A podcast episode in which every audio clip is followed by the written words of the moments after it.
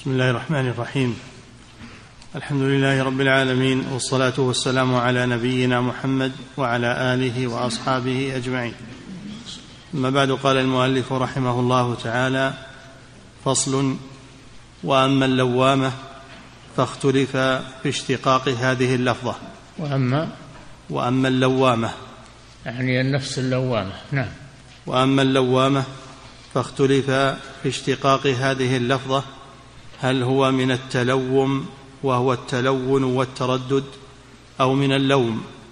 وعبارات السلف تدور على هذين المعنيين.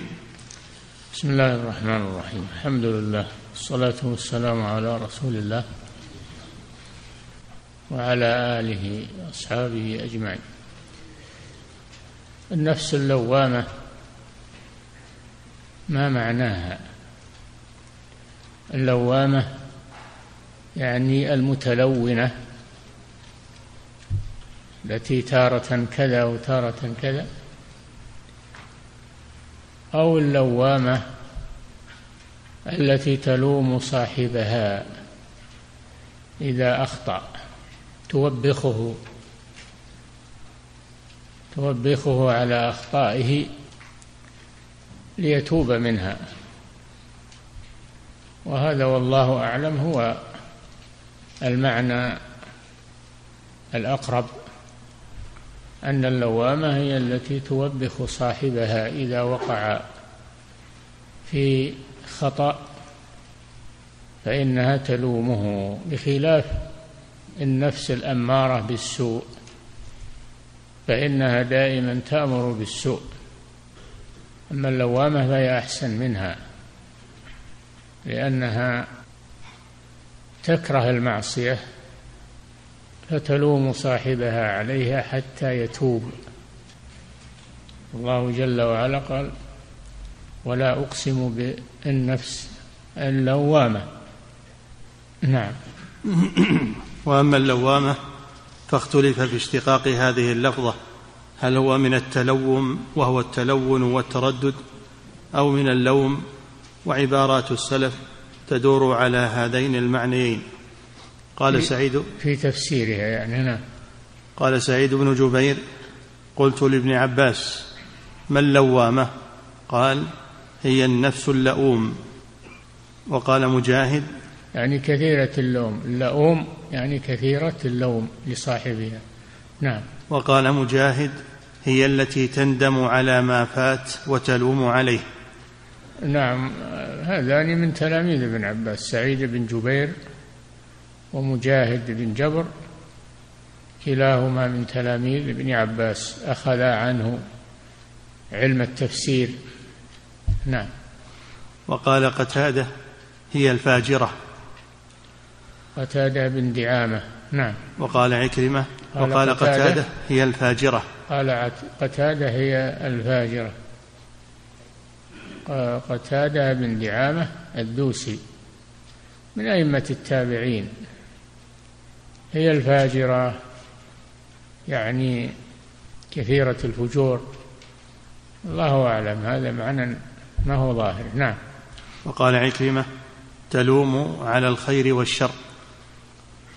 وهذا أيضا من تلاميذ ابن عباس. عكرمة هذا من مولى مولى لابن عباس وتلميذ تلميذ له عكرمة البربري مشهور. كلامه هذا هو الأقرب. قال عكرمة تلومه على الخير والشر. نعم تلومه. إذا حصل منه تصرف فإنها تلومه. نعم. وقال عطاء عن ابن عباس كل نفس تلوم نفسها يوم القيامة. عطاء بن رباح من التابعين. وهو أيضا من تلاميذ ابن عباس. نعم. وقال عطاء عن ابن عباس كل نفس تلوم نفسها يوم القيامة. يلوم المحسن نفسه ألا يكون ازداد إحسانا ويلوم المسيء نفسه ألا يكون رجع عن إساءته. نعم. وكذلك في الدنيا تلوم صاحبها على المعصية ليتوب منها. وقال الحسن حسن البصري إمام التابعين. نعم. وقال الحسن إن المؤمن والله ما تراه إلا يلوم نفسه على كل حالاته يستقصرها في كل ما يفعل فيندم ويلوم نفسه وإن الفاجر ليمضي قدما لا يعاتب نفسه. نعم اللوامة نفس المؤمن لأنها تلومه إذا وقع في خطأ. تتحسر من ذلك حتى يتوب إلى الله. هذا مدح هذا مدح لها. نعم. وإن الفاجر ليمضي قدما لا يعاتب نفسه. أما, ف... أما الفاجر إن نفسه لا تلومه على الخطأ وعلى على المعصية. نعم. فهذه عبارات من ذهب إلى أنها من اللوم. نعم. وأما من جعلها من التلوم فلكثرة ترددها وتلومها وأنها لا تستقر على حال واحدة. والأول أظهر. نعم الأول أنها التي تلوم صاحبها أظهر من المتلونة. نعم. والأول أظهر فإن هذا المعنى لو أريد لقيل المتلومة كما يقال المتلونة والمترددة. نعم. ولكن هو من لوازم القول الأول فإنها لتلومها وعدم ثباتها تفعل الشيء ثم تلوم عليه فالتلوم من لوازم اللوم. نعم. والنفس قد تكون تارة أمارة وتارة لوامة وتارة مطمئنة. نعم لها ثلاث صفات. أعلاها المطمئنة وأرداها النفس أرداها النفس الأمارة بالسوء والمتوسطة هي اللوامة بين هذا وبين هذا. نعم. والنفس قد تكون تارة أمارة وتارة لوامة وتارة مطمئنة بل في اليوم الواحد والساعة الواحدة يحصل فيها هذا وهذا وهذا. نعم. والحكم للغالب عليها من أحوالها. غلب عليها الخير فهي نفس خيرة. غلب عليها الشر فهي نفس شريرة. نعم. فكونها مطمئنة وصف مدح لها. نعم. وكونها أمارة بالسوء وصف ذم لها. وكونها لوامة ينقسم إلى المدح والذم بحسب ما تلوم عليه. وكونها وكونها لوامة. مطمئنة. فكونها مطمئنة وصف مدح لها. نعم هذا بلا شك. نعم. وكونها أمارة بالسوء وصف ذم لها. نعم. وكونها فكونها مطمئنة وصف مدح لها خالص. وكونها أمارة بالسوء هذا وصف لها ذميم خالص نعم. وكونها لوامة كونها لوامة بين بين نعم. وكونها لوامة ينقسم إلى المدح والذم بحسب ما تلوم عليه. نعم. والمقصود ذكر علاج مرض القلب باستيلاء النفس الأمارة عليه وله علاجان نعم. محاسبتها ومخالفتها. نعم محاسبة نفسه على ما فعلت ومحاسبتها بأن فكر في ذنوبه وسيئاته فيحاسب نفسه على ذلك. نعم. محاسبتها ومخالفتها. مخالفتها إذا كانت أمارة بالسوء يخالفها. والعاجز من أتبع نفسه هواها فلا يتبع نفسه هواها. نعم. وهلاك القلب. من خاف مقام ربه ونهى النفس عن الهوى فإن الجنة هي المأوى. نعم. ولها علاجان محاسبتها ومخالفتها وهلاك القلب من إهمال محاسبتها ومن موافقتها واتباع هواها. فإذا أعطى نفسه ما تأمر به وما تشتهيه أفسدت قلبه. فهي تؤثر على القلب. نعم.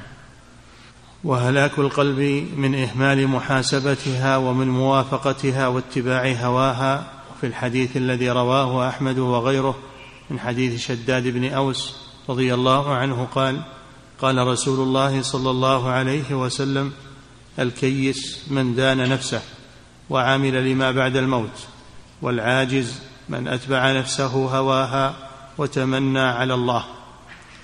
نعم الكيس يعني العاقل. من الكيس وهو العقل. من دان نفسه يعني حاسبها. الإدانة هي المحاسبة. دائما يتهمها ودائما يلومها. فهو لا يزكي نفسه بالمدح والثناء عليها هذا هو العاقل.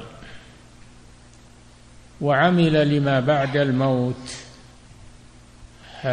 فإن ما بعد الموت ليس فيه عمل فهو يعمل فيما دام في الدنيا. الدنيا هي دار العمل والآخرة دار الجزاء والحساب. لذلك العاقل من عمل لما بعد الموت. نعم. والعاجز العاجز عن نفسه. من أتبع نفسه هواها أعطاها ما تريد. ثم يتمنى على الله أن يكون من أهل الجنة وهو لم يمنع نفسه من السوء ولم يأخذ بخطامها. والتمني يكون للمستحيل بخلاف الترجي فإنه يكون للممكن. نعم. دان نفسه أي حاسبها. وذكر الإمام أحمد عن عمر بن الخطاب رضي الله عنه أنه قال حاسبوا أنفسكم قبل أن تحاسبوا وزنوا أنفسكم قبل أن توزنوا. فإنه أهون عليكم في الحساب غدا أن تحاسبوا أنفسكم اليوم وتزينوا للعرض الأكبر. يومئذ تعرضون لا تخفى منكم خافية. كان عمر رضي الله عنه يقول في خطبته الجمعة حاسبوا أنفسكم يعني في هذه الدنيا قبل أن تحاسبوا في الآخرة. وزنوها قبل أن توزنوا لأنه يوم القيامة يوزن الإنسان ويوزن عمله يوزن هو وعمله يوزن هو وعمله. فمن ثقلت موازينه فأولئك هم المفلحون من خفت موازينه فأولئك الذين خسروا أنفسهم في جهنم خالدون. فالإنسان يستعد في هذه الدنيا مع نفسه يحاسبها ويتوب إلى الله من أخطائها ويستغفر وكذلك يزن أعماله. أعمالك زنها افرض فيه ميزان ضع فيه ضع فيه حسناتك وضع فيه سيئاتك افرض هذا. إن رأيت الناس أن سيئاتك أكثر فتوب إلى الله عز وجل. لأن معك فرصة الآن. وإن رأيت أن حسن حسناتك أكثر فتزود منها. لا تقل هذا يكفيني. نعم. وتزينوا للعرض الأكبر. يومئذ تعرضون. في رواية تأهبوا. تزينوا. في رواية تأهبوا للعرض الأكبر. ما هو العرض الأكبر؟ يومئذ تعرضون على الله لا تخفى منكم خافية. هذا كما في الآية الكريمة سورة الحاقة نعم. وذكر أيضا عن الحسن قال ذكر يعني الإمام أحمد. نعم. وذكر أيضا عن الحسن قال لا يلفى المؤمن إلا يحاسب نفسه. الحسن البصري يقول لا يلفى أي لا يوجد المؤمن إلا وهو يحاسب نفسه دائما وأبدا. هذا هو المؤمن. أما الذي يهمل نفسه وينساها هذا دليل على إما عدم إيمانه وإما على ضعف إيمانه. نعم. عن الحسن قال لا يلفى المؤمن إلا يحاسب نفسه. لا يلفى يعني لا يوجد. نعم. إلا يحاسب نفسه. ما أردت بكلمتي وماذا أردت بأكلتي وماذا أردت بشربتي والفاجر يمضي قدما لا يحاسب نفسه. فالمؤمن دائما يحاسب نفسه على نيته ومقصده فيما يفعل وفيما يترك. أما الفاجر فلا يبالي لا يبالي بما فعل. نعم. وقال قتادة في قوله تعالى وكان أمره فرطا أضاع نفسه وغبن مع ذلك تراه حافظا لماله مضيعا لدينه. نعم. وقال قتادة كان أمره كان أمر الإنسان فرطا مضيعا له مضيعا ولا تطع من أغفلنا قلبه عن ذكرنا. واتبع هواه وكان أمره فرطا يعني منفرط لا يفكر فيه يعمل ولا يفكر. نعم. ومع ذلك تراه حافظا لماله مضيعا لدينه. مع كون أمره فرطا لا يفرط بماله إنما يفرط بدينه. يفرط بدينه ولا يفرط بماله. نعم. وقال الحسن إن العبد لا يزال بخير ما كان له واعظ من نفسه وكانت المحاسبة من همته. نعم. ولا تنتهي النفس عن غيها. ما لم يكن لها منها زاجر. نعم. وقال ميمون نعم. ابن وقال ميمون ابن مهران لا يكون العبد تقيا حتى يكون لنفسه أشد محاسبة من الشريك لشريكه. نعم يحاسب نفسه كما يتحاسب الشركاء في المال فيما بينهم. يحاسبون على الفلوس على أقل شيء ولا يترك بعضهم للآخر شيئا من حقه. فأنت كن مع نفسك كذلك حاسبها كما يحاسب الشريك شريكه إن كنت. تريد النجاة. نعم. ولهذا قيل النفس كالشريك الخوان إن لم تحاسبه ذهب بمالك. حط حط بالك على نفسك. تلا شريك خوان تأخذ دينك. مالك هنا المراد به الدين تأخذ دينك إذا أهملتها. نعم. وقال ميمون ابن مهران أيضا إن التقي أشد محاسبة لنفسه من سلطان عاص ومن شريك شحيح. نعم. وذكر الإمام أحمد عن وهب قال مكتوب في حكمة آل داود. وهب بن منبه كان من أحبار اليهود في اليمن فأسلم وكان مشهورا بالحكم والفقه. وهب بن منبه وهمام بن منبه كعب الأحبار كل هؤلاء من من يهود اليمن وكانوا من علماء اليهود فأسلموا. نعم. وذكر الإمام أحمد عن وهب قال مكتوب في حكمة آل داود حق على العاقل ألا يغفل عن أربع ساعات. ساعة يناجي فيها ربه وساعة يحاسب فيها نفسه. ساعة يخلو فيها مع إخوانه الذين يخبرونه بعيوبه ويصدقونه عن نفسه وساعة يتخلى فيها بين نفسه وبين لذاتها فيما يحل ويجمل. يعني يعطي نفسه حظا من الشهوات المباحة لا يحرمها لا يحرمها من الشهوات المباحة من الطعام اللذيذ من الفاكهة من اللحم من لا يحرم نفسه. هذا لا يجوز أن الإنسان يحرم نفسه ويدعي أن هذا هو الدين. لا ليس هذا هو الدين. لأن لنفسك عليك حقا يعطي نفسه قسطا من الراحة والنوم. إن لنفسك عليك حقا ونفسك هي مطيتك مثل الراحلة. إذا إذا أطعمتها وسقيتها تحمل متاعك وتركبها أو تسافر عليها. أما إذا ضيعتها فإنها تهزل أو تموت وتتعطل. ما تجد شيء تحمل عليه وتركبه فهي مركبك نفسك مركبك. فليس الزهد في أنك تحرم نفسك مما أباح الله لها ليس هذا هو الزهد. الزهد أن تعطي نفسك ما يقيمها ويقويها وأن تعمل بطاعة الله عز وجل. فنفسك مطيتك. نعم.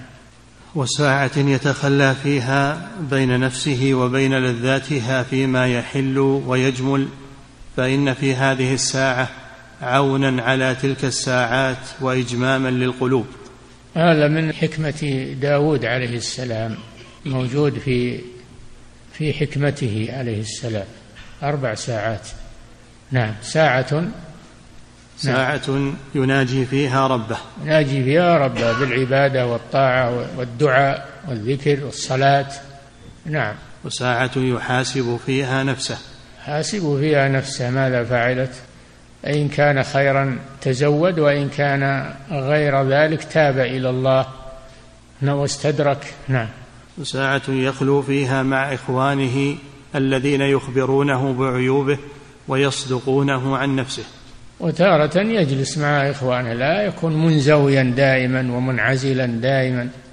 يجلس مع إخوانه ويستمع ما يقولون فيه ينصحونه. الإخوان المراد بهم الناصح الناصحون الذين يذكرون الإنسان بربه وبأحواله وبذ...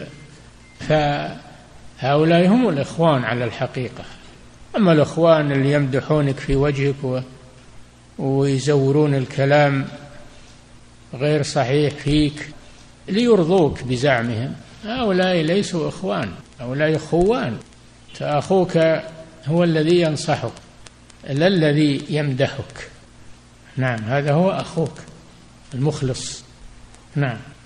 وساعة يتخلى فيها بين نفسه وبين لذاتها فيما يحل ويجمل. هذه الساعة الرابعة يعني يعطي نفسه قسطها مما أحل الله من الملاذ والشهوات المباحة لأجل أن أن تحمله ويرحل عليها يعطيها مما أباح الله ولا يحرمها. ويقول هذا من الزهد هذا من العبادة هذا لا يجوز. إن لنفسك عليك حقا. ولأهلك عليك حقا. ولزورك عليك حقا. فأعطي كل ذي حق حقه. نعم.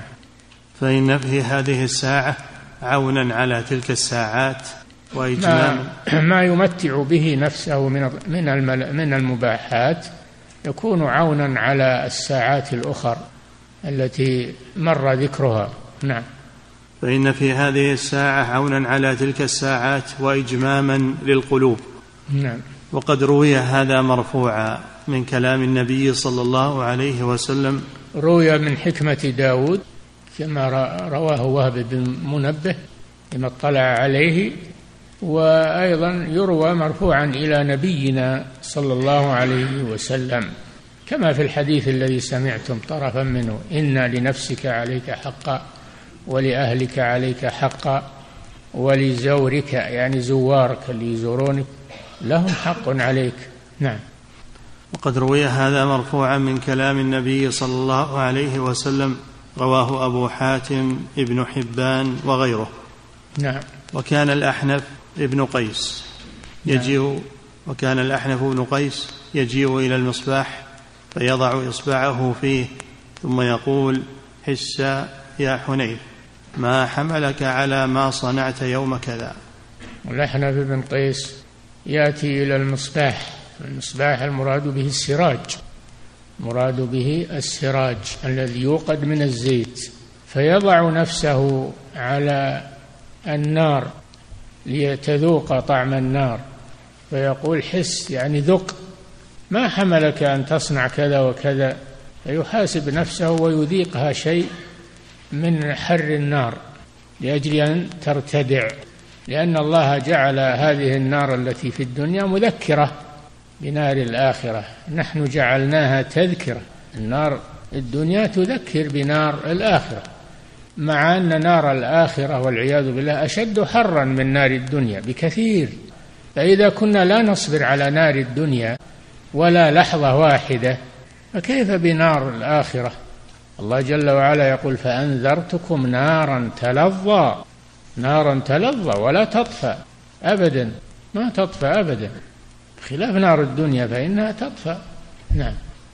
وكتب عمر بن الخطاب رضي الله عنه إلى بعض عماله. حاسب نفسك في الرخاء قبل حساب الشدة. نعم.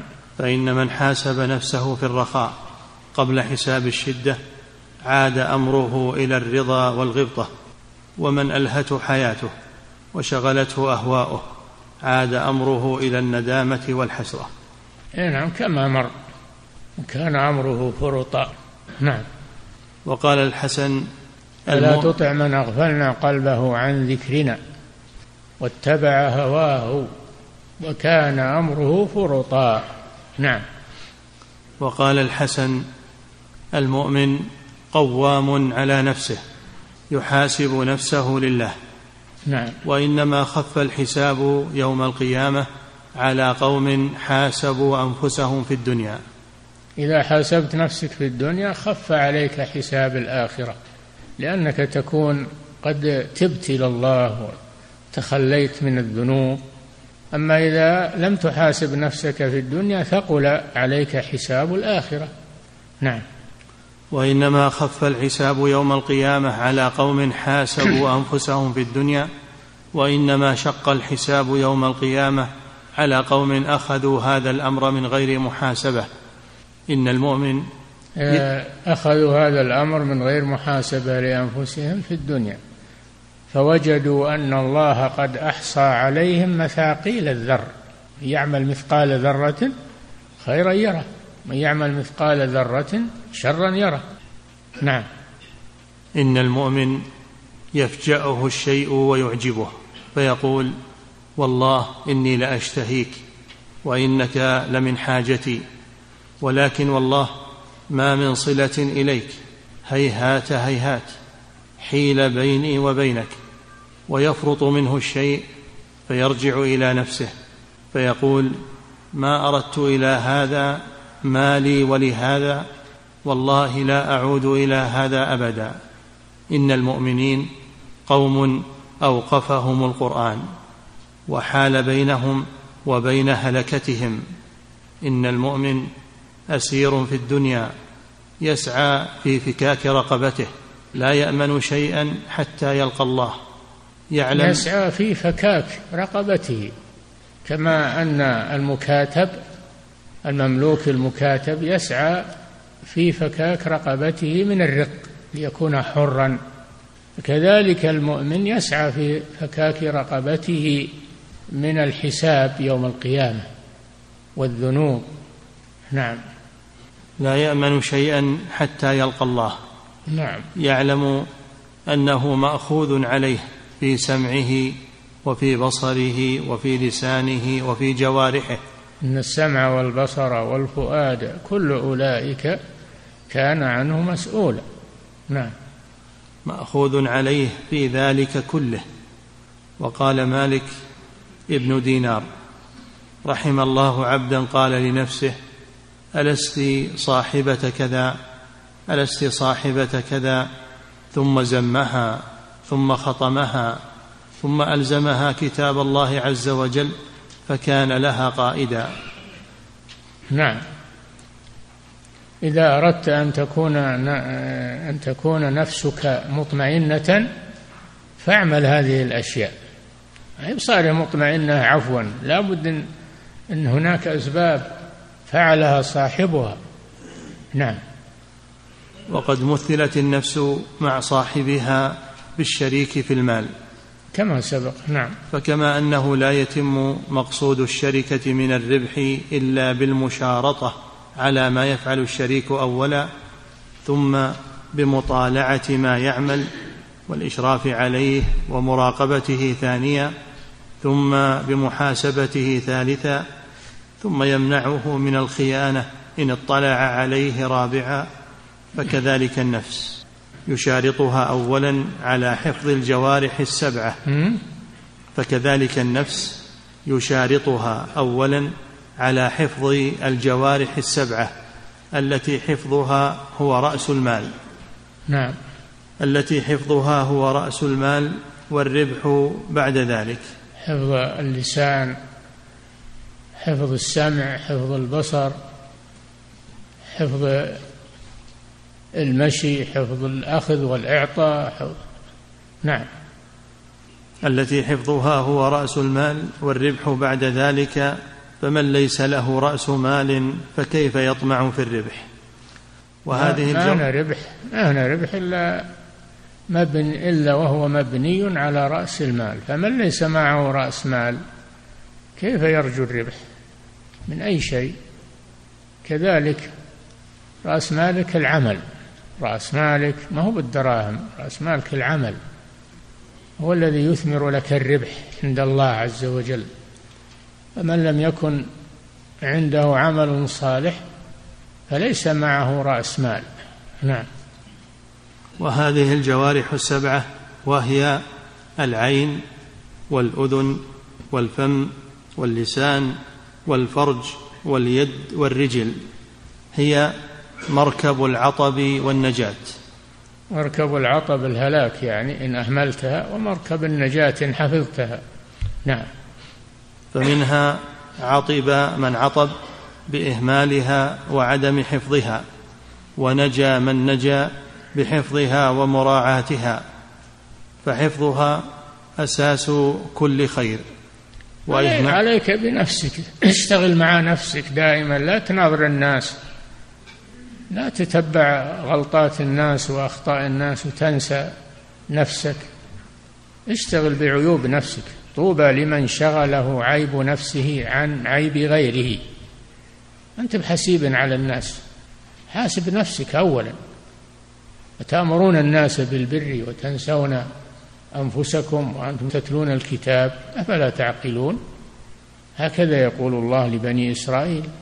نعم. فحفظها أساس كل خير وإهمالها أساس كل شر. تجد كثير من الناس إنما ينظرون إلى أعمال الناس وفلان أحسن وفلان فعل كذا وفلان أخطأ وفلان. ولكن لو تسأله عن نفسه ما ما تجد عنده منها خبر أبد ولا يدري. هذا من العجائب. نعم. قال تعالى قل للمؤمنين يغضوا من أبصارهم ويحفظوا فروجهم. قل للمؤمنين يقول الله لنبيه صلى الله عليه وسلم قل للمؤمنين يغضوا من أبصارهم. ما قال يغمضون أبصارهم؟ يحتاجون إلى النظر. يحتاجون إلى النظر بأبصارهم لكن يغضونه عما يضرها. عن الحرام عن الشهوات المحرمة عن النظر إلى النساء عن إلى آخره ما حرم الله.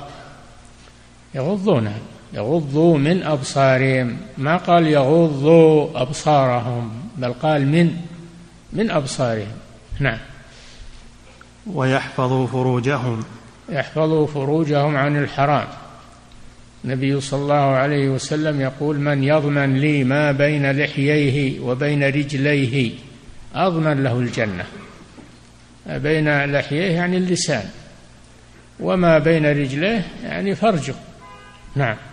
الذين هم لفروجهم حافظون. نعم. وقال تعالى ولا تمشي في الأرض مرحا إنك لن تخرق الأرض ولن تبلغ الجبال طولا. نعم. اقصد في مشيك يقول لقمان لابنه واقصد في مشيك. امشي مشية المؤمن. لا تمشي مشية المتكبر المتطاول على الناس. نعم. وقال تعالى ولا تقف ما ليس لك به علم. كذلك. الأشياء اللي ما أنت مكلف بها لا تتبعها اتركها. لا تقف إلا شيء لك منه مصلحة. كذلك لا تقل بغير علم. لا تقل بغير علم. وأش أخطر هذا؟ القول في الدين بغير علم. الفتوى بغير علم. القول على الله وعلى رسوله بغير علم. لا تكلم إلا بعلم. وإلا فاسكت يسعك السكوت. من كان يؤمن بالله واليوم الآخر فليقل خيرا أو ليصمت. هذه وصية الرسول صلى الله عليه وسلم. نعم. ولا تقف ما ليس لك به علم. لا تقف يعني لا تتبع. نعم. إن السمع والبصر والفؤاد كل أولئك كان عنه مسؤولا. هذه الجوارح أنت مسؤول عنها. مسؤول عما تسمع مسؤول عما تبصر مسؤول عما تفكر بقلبك. نعم. وقال تعالى وقل لعبادي يقولوا التي هي أحسن.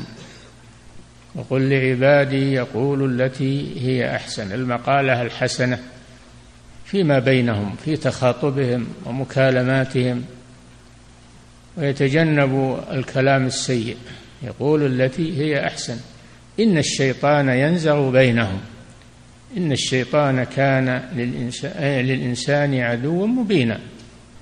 يقول التي هي أحسن إذا أردت تخاطب أحدا ولو إنك زعل عليه ولو إنك غضب عليه اختر الكلام الطيب. ولا تستوي الحسنة ولا السيئة ادفع بالتي هي أحسن.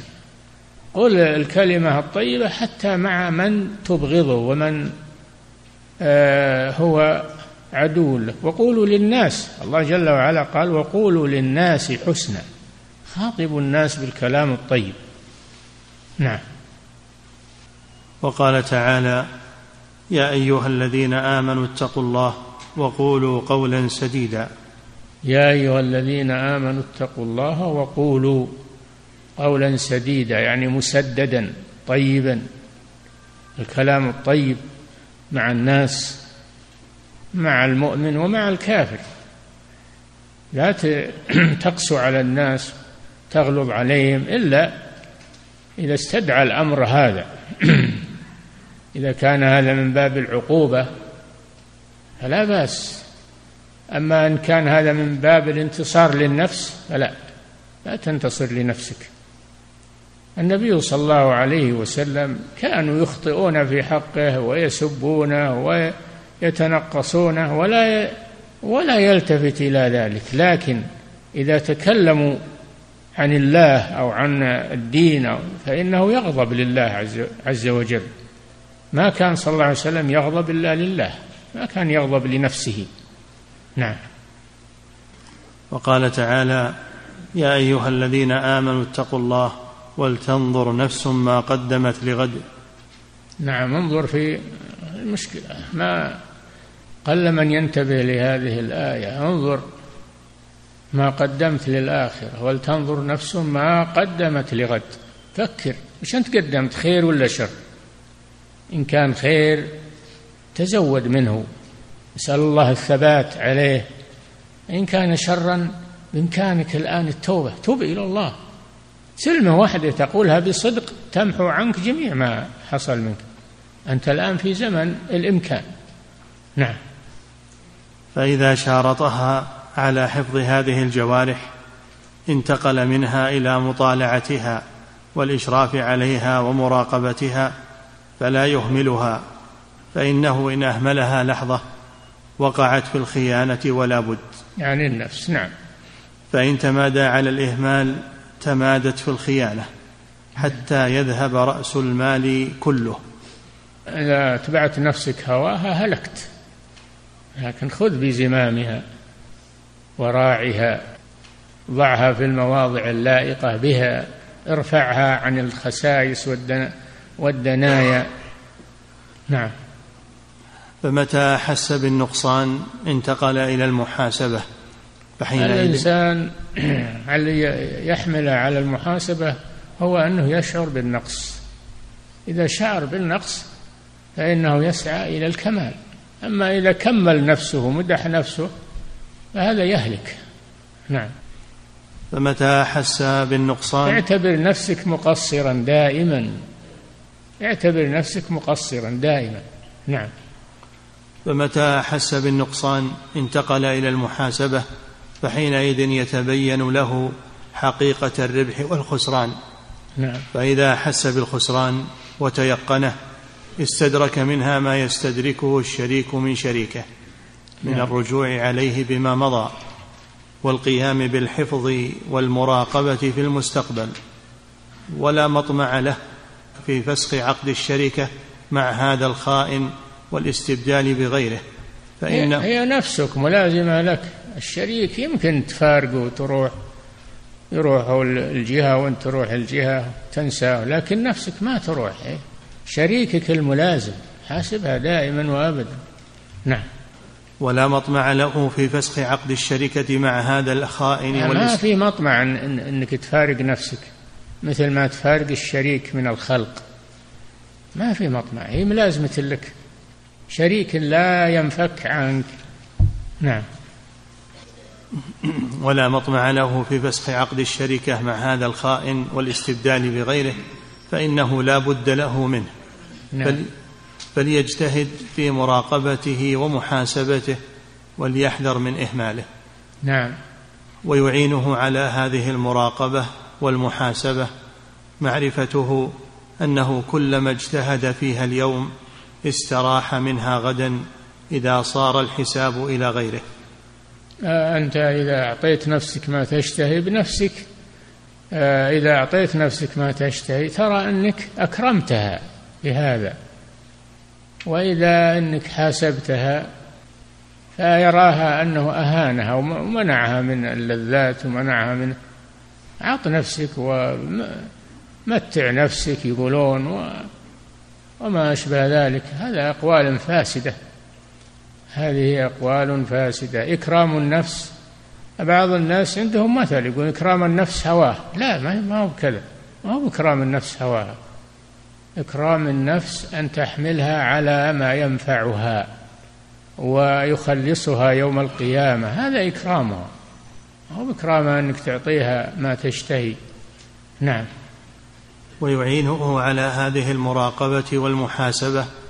معرفته أنه كلما اجتهد فيها اليوم استراح منها غدا إذا صار الحساب إلى غيره وكلما أهملها اليوم. إذا لم تحاسب نفسك أنت سيحاسبك غيرك وهو الله سبحانه وتعالى. أنت أنت محاسب بلا شك فإما أن تحاسب نفسك أنت ليخف عنك الحساب يوم القيامة وإما أن تهملها فسيحاسبك الله يوم القيامة على الصغيرة والكبيرة. انتبه لهذا. نعم. وكلما أهملها اليوم اشتد عليه الحساب غدا. نعم. ويعينه عليها أيضا. معرفته أن ربح هذه التجارة سكن الفردوس والنظر يعين على هذا إذا تأملت الجزاء عند الله لمن حاسب نفسه ونهاها عن الهوى فإن الجنة هي المأوى. الجنة فيها الفردوس الأعلى. جنة منازل أعلاها الفردوس وأوسطها وسقفه عرش الرحمن سبحانه وتعالى. نعم. ويعينه عليها أيضا معرفته أن ربح هذه التجارة سكن الفردوس والنظر إلى وجه الرب سبحانه وخسارتها دخول النار والحجاب عن الرب تعالى فإذا تيقن هذا هان عليه الحساب اليوم. نعم. فحق على الحازم المؤمن بالله واليوم الآخر. ألا يغفل عن محاسبة نفسه والتضييق عليها في حركاتها وسكناتها وخطراتها وخطواتها فكل نفس من أنفاس العمر جوهرة نفيسة لا خطر لها. خطر. لا. خطر لها. لا خطر لها. يعني ليس لها ثمن. ما ما ما تدرك بالأثمان. اللحظة من الدنيا ما تدرك بالأثمان. نعم.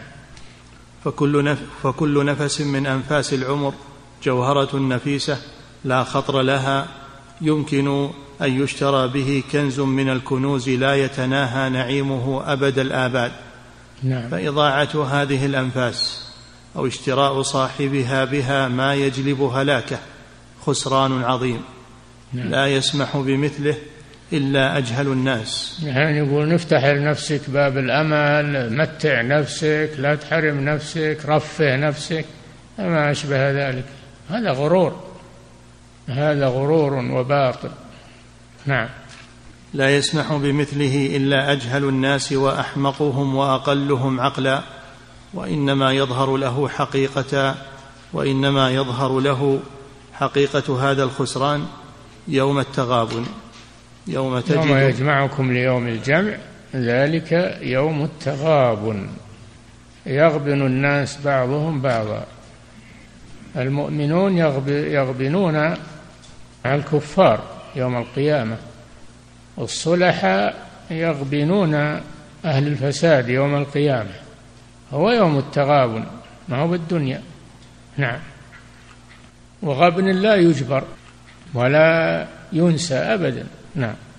وإنما يظهر له حقيقة هذا الخسران يوم التغابن يوم تجد كل نفس ما عملت من خير محضرا وما عملت من سوء تود لو أن بينها وبينه أمدا بعيدا. ووجدوا ما عملوا حاضرا ولا يظلم ربك أحدا. أهل الخير يجدون الخير وأهل الشر يجدون الشر. والسبب هم هم بأنفسهم. في هذه الدنيا. هم الذين أورثوا أنفسهم هذا المصير. نعم. وما عملت من سوء تود لو أن بينها وبينه أمدا بعيدا.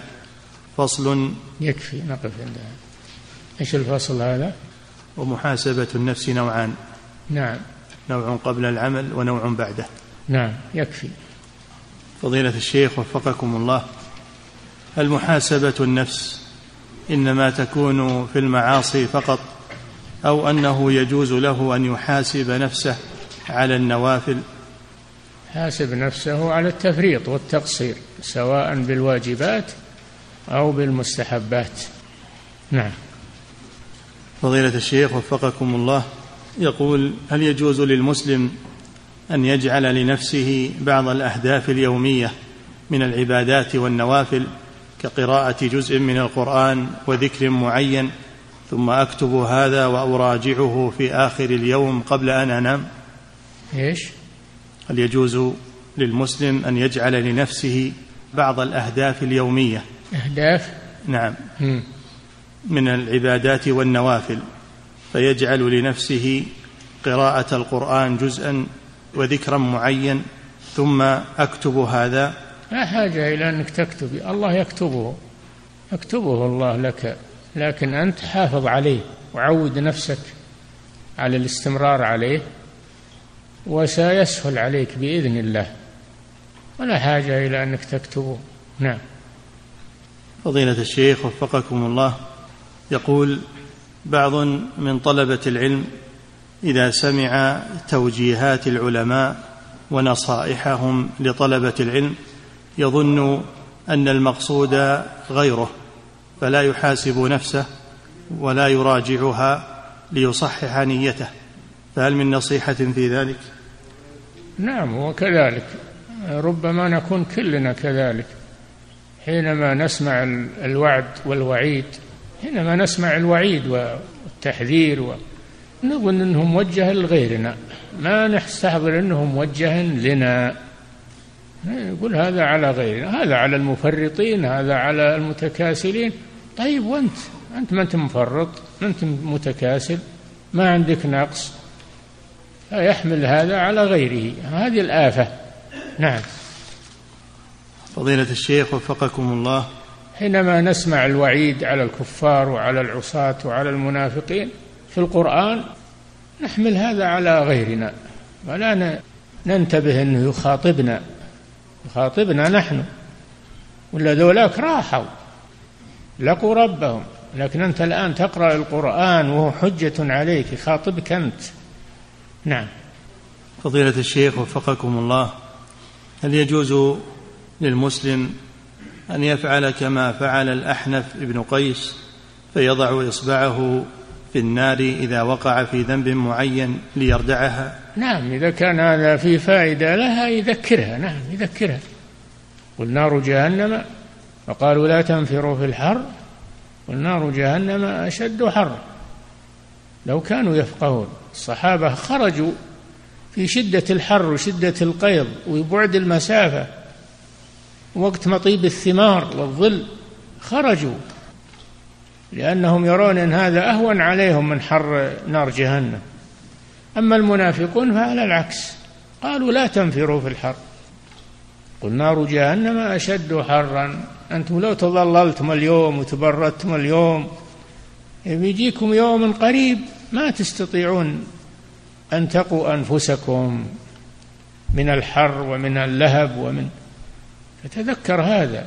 نعم. فضيلة الشيخ وفقكم الله. يقول كثير من الناس يفهم ما ورد في الحديث عنه صلى الله عليه وسلم من قوله ولكن ساعة وساعة يفهم فهما خاطئا. فما الفهم الصحيح في ذلك؟ ساعة وساعة يعني تجعل لنفسك شيء من من المنشطات المباحة من المزح المزح المباح الضحك المباح هكذا. المباح. ما هو الحرام تقول هذا ساعة وساعة من الغنى ساعة وساعة. لا. ساعة وساعة من الأشياء المباحة التي تريحك من التعب وتنشطك للعمل في المستقبل. نعم.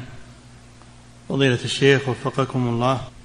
يقول هل يشرع لخطيب الجمعة أن يقتدي بفعل عمر رضي الله عنه فيقول هذه الكلمات حاسبوا أنفسكم قبل أن تحاسبوا وزنوها قبل أن توزنوا ويكون ذلك في كل جمعة. لا بس طيب. يذكرهم بالله ويذكرهم. هذا شيء طيب. نعم. فضيلة الشيخ وفقكم الله هل الإنسان مؤاخذ بما يجول في قلبه مع أنه لم يعمل به؟ الله لا يؤاخذ على ما حدثت به الأنفس ما لم يتكلم أو يعمل. فإذا تركه لله إذا خطر في نفسه شيء سيء وتركه لله فإنه لا يضره بإذن الله بل يكتب له حسنة أيضا. من هم بحسنة فلم يعملها يعني لم يعملها لأنه تركها لله فإنها تكتب له حسنة. نعم.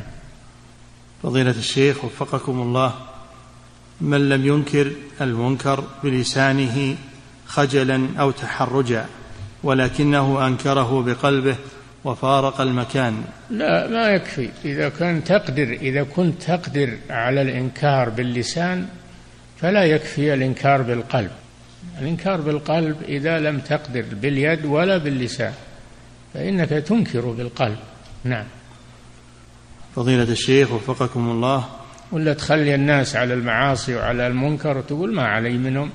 أنا علي من نفسي وتروح وتخليهم. لا هذا ما يجوز. وأنت عندك قدرة على إنكار المنكر باللسان على الأقل أو باليد. هذا هو الدرجة الأولى. وهذه لأصحاب السلطة الذين لهم سلطة.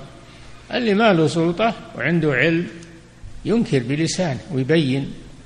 اللي ما عنده علم أو ممنوع من الكلام ينكر بقلبه ويعتزل مكان الفتنة. نعم. فضيلة الشيخ وفقكم الله ورد في الحديث عن الرسول صلى الله عليه وسلم أنه قال رحم الله امرأ صلى قبل العصر أربعة. هل تكون هذه الأربع بعد أذان العصر أم قبل دخول الوقت؟ دخول الوقت تكون الأربع بعد دخول وقت العصر سواء أذن أو لم يؤذن بعد دخول وقت العصر. نعم. فضيلة الشيخ وفقكم الله هذه امرأة من خارج البلاد تقول أنا فتاة والحمد لله من الله علي بالاستقامة وأقوم بتغطية وجهي والحجاب. سؤالها تقول ما العلاقة الشرعية بيني وبين زوج أختي؟ فهل لي أن أصافحه وآكل معه؟ وهل له أن يرى وجهي؟ لا هو أجنبي منك. ولو كان زوج أختك هو أجنبي منك فلا تكشفي له وجهك ولا تصافحيه أما الكلام معه فلا بأس. الجلوس معه على حدة أنت في جانب وهو في جانب وبحضرة مجلس ما تخلين معه أيضا. فلا بأس. نعم. فضيلة الشيخ وفقكم الله في قول الرسول صلى الله عليه وسلم لحذيفة رضي الله عنه حينما سأله فقال فإن لم يكن لهم جماعة ولا إمام قال اعتزل تلك الفرق كلها. السؤال هل يعتزل أيضا من كان على حق؟ الفرق اللي على باطل أما الفرق اللي على حق لا, لا يفارقهم واللي يعينونه على الطاعة. نعم. لكن اللي خارج عن الجماعة هذا ما هو على حق. اللي خارج عن الجماعة ويقاتل المسلمين هذا ما هو على حق هذا على باطل ابتعد عنه. نعم. فضيلة الشيخ وفقكم الله يقول السائل اشتريت سيارة عن طريق ما يسمى بالتأجير المنتهي بالتمليك قبل أن أعلم أنه حرام. فلما علمت أرجعت هذه السيارة أو طلبت أن أرجعها إلى الشركة فطلبت مني مالا كثيرا.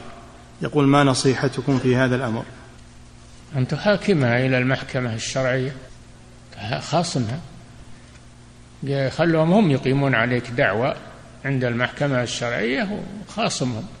لأن الحق لهم هم أنهم يخاصمون. أما أنت اتركهم. لا لا تعطيهم شيء ولا ورد عليهم سيارتهم. نعم.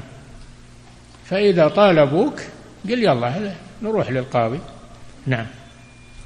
فضيلة الشيخ وفقكم الله طفل مميز يبلغ من العمر عشر سنوات فهل يلزم أن تحتجب منه المرأة؟ ها؟ طفل مميز يبلغ من العمر عشر سنوات فهل يلزم؟ سنوات ما هو مميز فوق التمييز هذا مراهق أو بالغ قد يبلغ الطفل لعشر سنين فهو مراهق للبلوغ أو أو بالغ بالفعل. فتحتجب منه المرأة. نعم. فضيلة الشيخ وفقكم الله يقول بعض الدعاة يقول إنه يجوز اقتناء الكلب مستدلا بما ورد في قوله سبحانه وكلبهم باسط ذراعيه بالوصيد هذا حراسة رايحين معهم حراسة. يجوز اقتناء الكلب للحراسة. ما هو باقتناء الكلب للأنس به أو ل... لا للحراسة حراسة الماشية حراسة الزرع للصيد كلب الصيد. يباح لهذه الأغراض. أصحاب أولا هذا شرع من قبلنا ما هو شرع لنا. ونحن نهينا عن اقتناء الكلب إلا للثلاث المذكورة. وثانيا هم أخذوه للحراسة. نعم.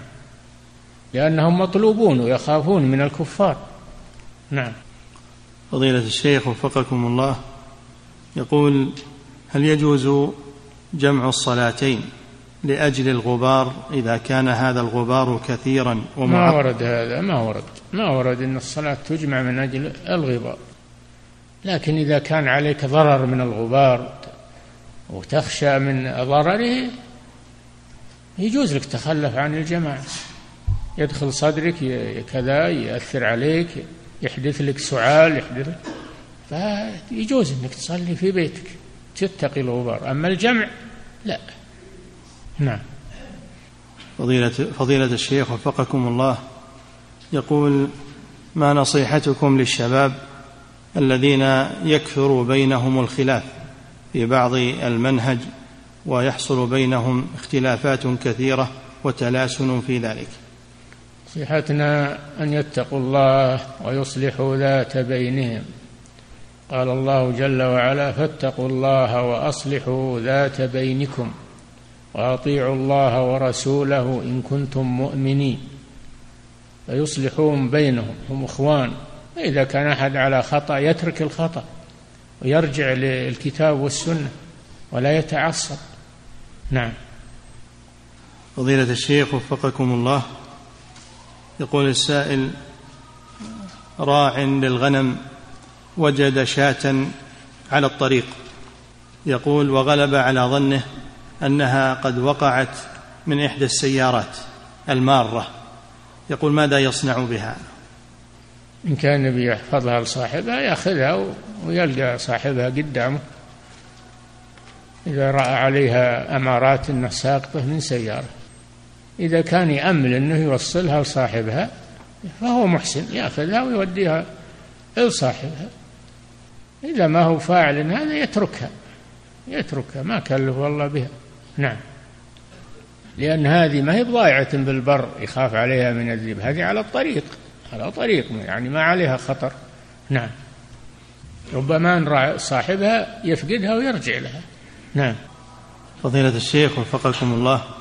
يقول السائل إذا سافرت ثم لبست الجورب ومسحت عليه يوما وليلة في سفري ثم وصلت إلى بلدي فهل أمسح عليه يوما وليلة أم أخلعه مباشرة وينتهي مسحي؟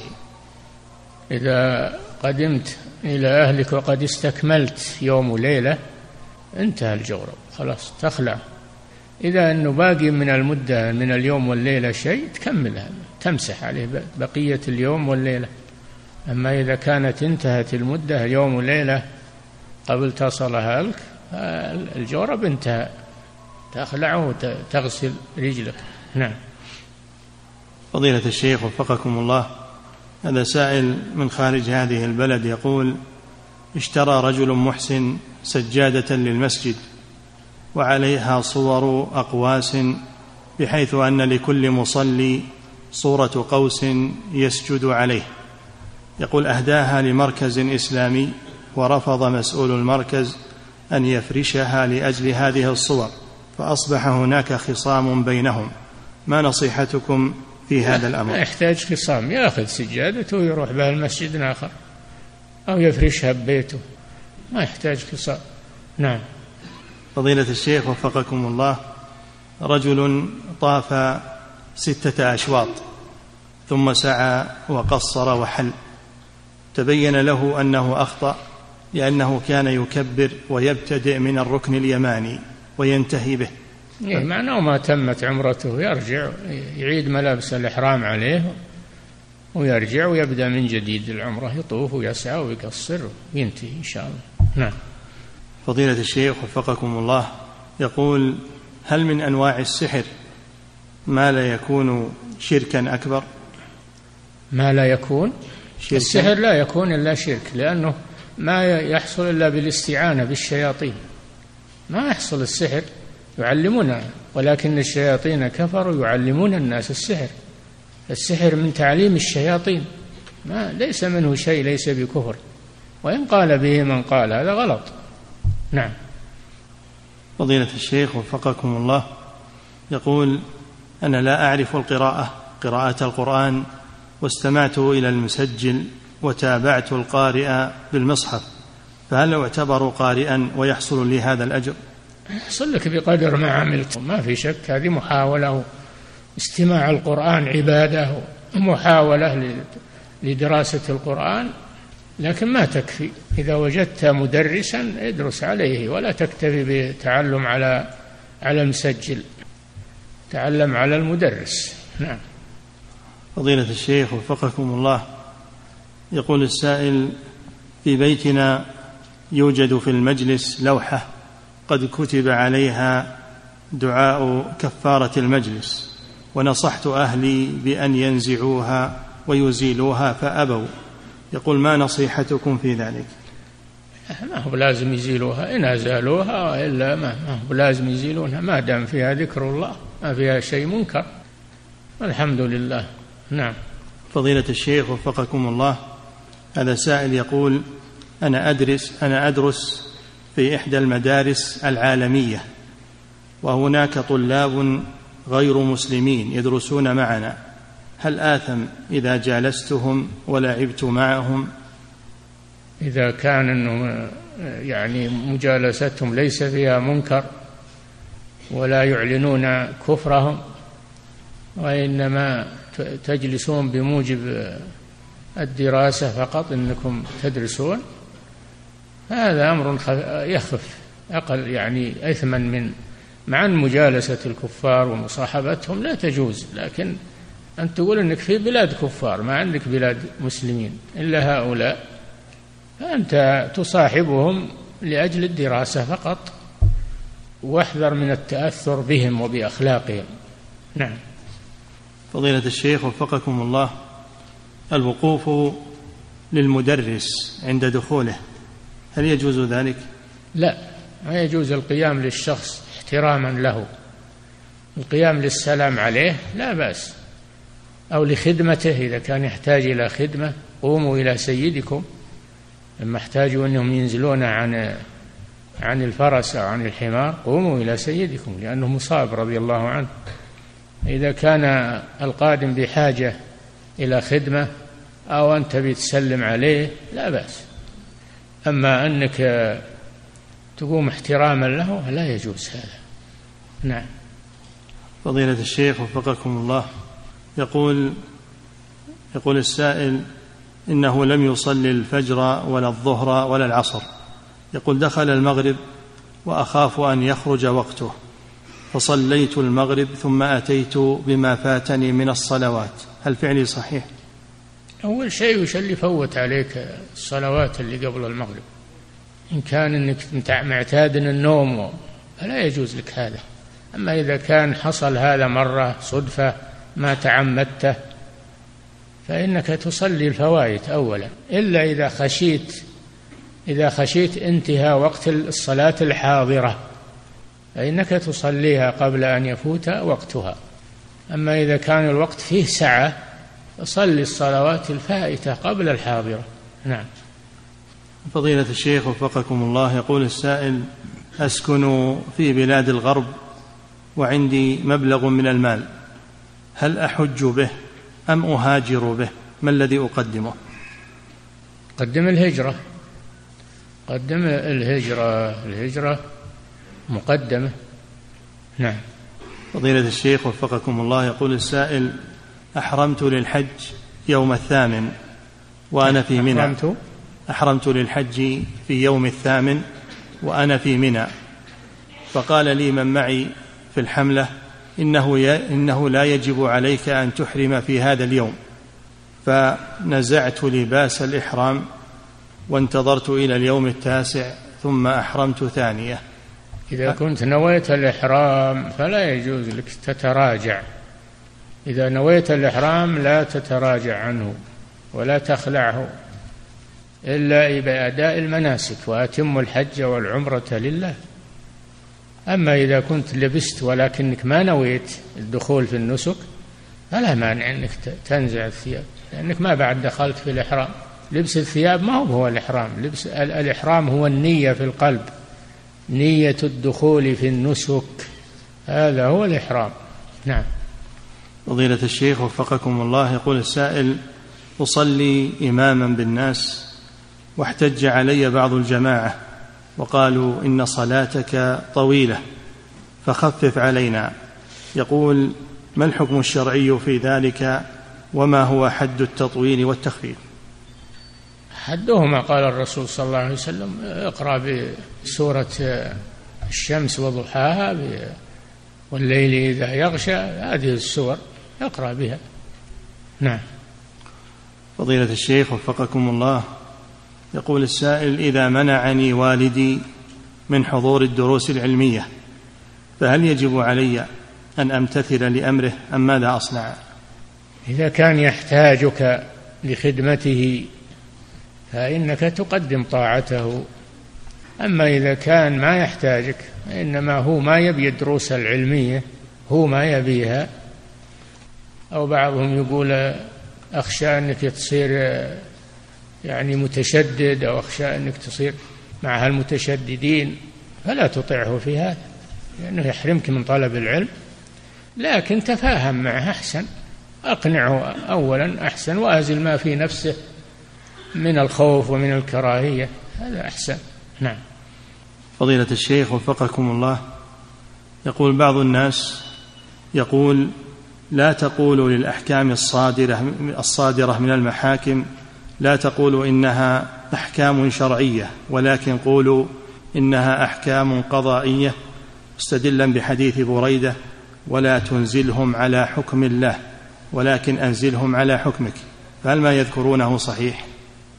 الأحكام الشرعية يا أخي تكون بالاجتهاد إذا اجتهد القاضي فأصاب فله أجران وإذا اجتهد إذا اجتهد الحاكم فأصاب فله أجران وإذا اجتهد وأخطأ فله أجر واحد فهذا عبادة وعلم.